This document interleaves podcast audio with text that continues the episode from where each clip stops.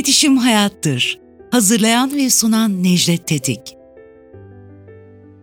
İletişim Hayattır'a hoş geldiniz. Ben Necdet Tetik. Her hafta sizlerle sonsuz bir dünya olan iletişime dair, hayata dair konuları, sorunları ve çözümlerini paylaşacağım.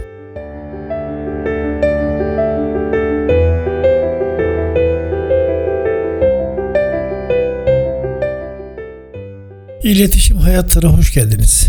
Ben Necdet Tetik. Her hafta sizlerle sonsuz bir dünya olan iletişime dair, hayata dair konuları, sorunları ve çözümleri paylaşacağım.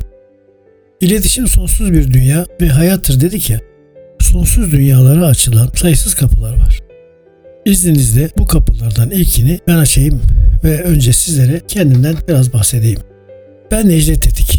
1956 İzmir doğumluyum. 65 yaşındayım. Gazeteciyim, siyasal iletişim uzmanı ve yazarım.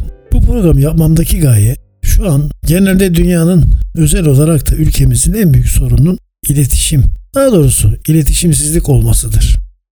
Bunun bilincinde olarak bir nebze katkıda bulunmak, insanlarımızın kendi aralarında, etrafıyla, kurumlarla, kurumların birbirleriyle, aile içinde, aileler arasında, çocuklarla, ebeveynlerle ve doğal olarak hayatın kendisiyle birlikte olmanın, uzlaşmanın, kendimizi ifade edebilmenin yollarını anlatmaktır. Dediğim gibi şu an dünyanın genel olarak en büyük sorunu iletişimsizliktir. Öyle olmasaydı dünyanın her yerinde savaşlar, kavgalar, açlık, sömürgecilik, insan hakları ihlalleri, kadınlara, çocuklara, hayvanlara yapılan eziyetler, tecavüzler olur muydu? Elbette olmazdı. Bunların tamamı ülkemizde de var. Dolayısıyla iletişimsizlik aynı zamanda ülkemizin de önemli bir sorunudur. Peki ne yapacağız? Herkes iletişim öğrenince bütün bu sorunlar ortadan kalkacak mı? Elbette ki hayır. İnsanlar iletişimi öğrenince sorunlar ortadan kalkmayacak ama sorunları konuşmanın, halletmenin, insanların birbirlerine yaklaşmanın, kurumlarla anlaşmanın, kurumların birbirleriyle anlaşmanın yolları öğrenilecek, yolları açılacak ve kolaylıklar sağlanacak. Esasen bunun bir devlet politikası olması gerekir. Biz bu konuda yıllarca iletişimciler olarak isimlerini son derece iyi bildiğim meslektaşlarımla devletin belirli kademelerine, bakanlıklara, siyasetçilere, bürokratlara hatta eğitim kurumlarının sahiplerine başvurularımız oldu. İletişim konusunu ciddiye alın. Bu ülkenin en büyük sorunlarından biri iletişimsizlik dedi. Derdimizi anlatmaya çalıştık ama asla bu konularda muhatap bulamadık. Çünkü Türkiye'nin şöyle bir özelliği var. Türkiye'de sorunlar önce gündem yapar, sonra çok çabuk gündemden düşer, unutulur, onlar yokmuş gibi davranılır. Ta ki aynı sıkıntıların benzerleri veya kendileri yeniden gündeme oturuncaya kadar. Dolayısıyla iletişimi anlatmadan bu genel bilgiyi vermek ihtiyacı hissettim.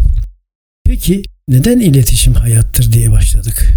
Yani programın adını iletişim hayattır koymamızın sebebi nedir? Sebebi gayet basit.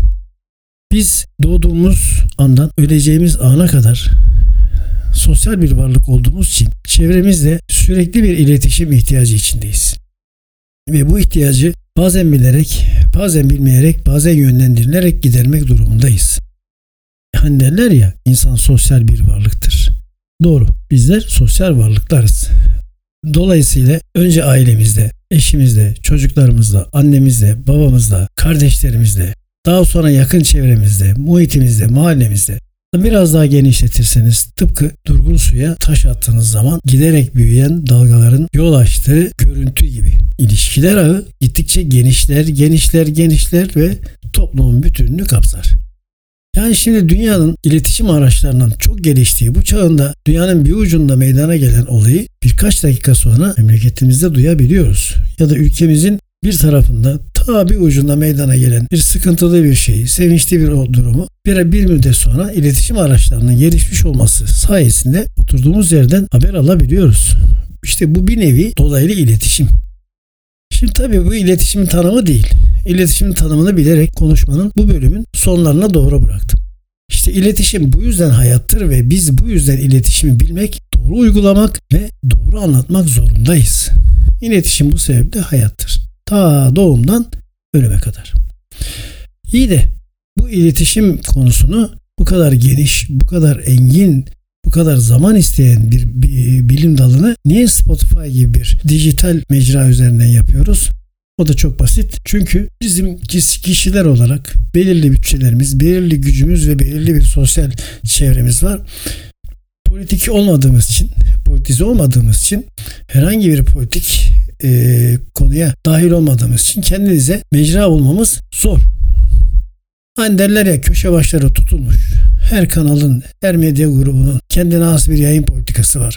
Kimi iktidara teslim olmuş, kim muhalefetin sözcülüğünü yapıyor. Bilimsel bir yayın, bilimsel bir konu toplum yararına, tarafsız bir şeyler öğretebilen, bir şeyler anlatabilen mecraların olup olmadığını görüyorsunuz. İşte biz böyle bir kanal bulamadığımız için kendimizi teknolojinin iletişim araçlarının böyle dijital mecrasından e, Spotify'da bulduk. Ancak böyle bir fayda e, umabiliyoruz. Dolayısıyla kısıtlı imkanlarımızla bildiklerimizi sizlerle buradan paylaşmaya çalışacağız.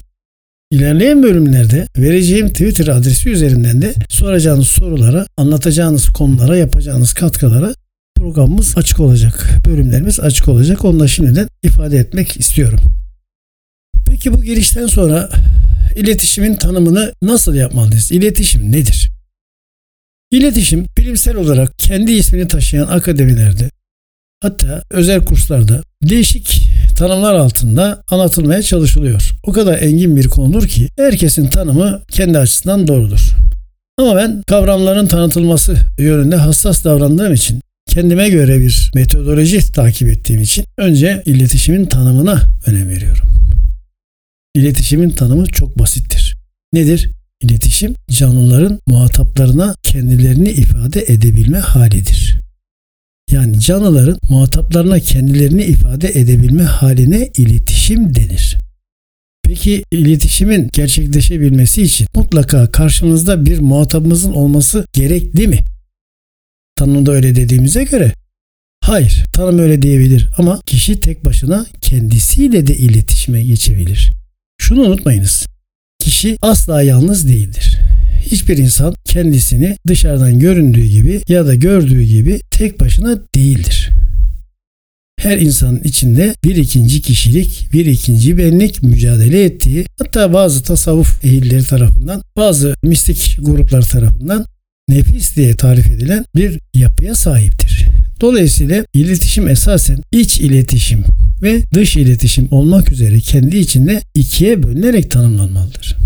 Türkiye'de uzun yıllardır bu tanım yapılmadığı için sadece mesaj üzerinden, ileti üzerinden iletinin bir taraftan bir tarafa gidip dönmesi, olumlu ya da olumsuz yapılması yönüyle anlatıldı durdu. Dolayısıyla gerçekten işe yarayacak bir iletişim eğitimi verilmediği kanaatindeyim.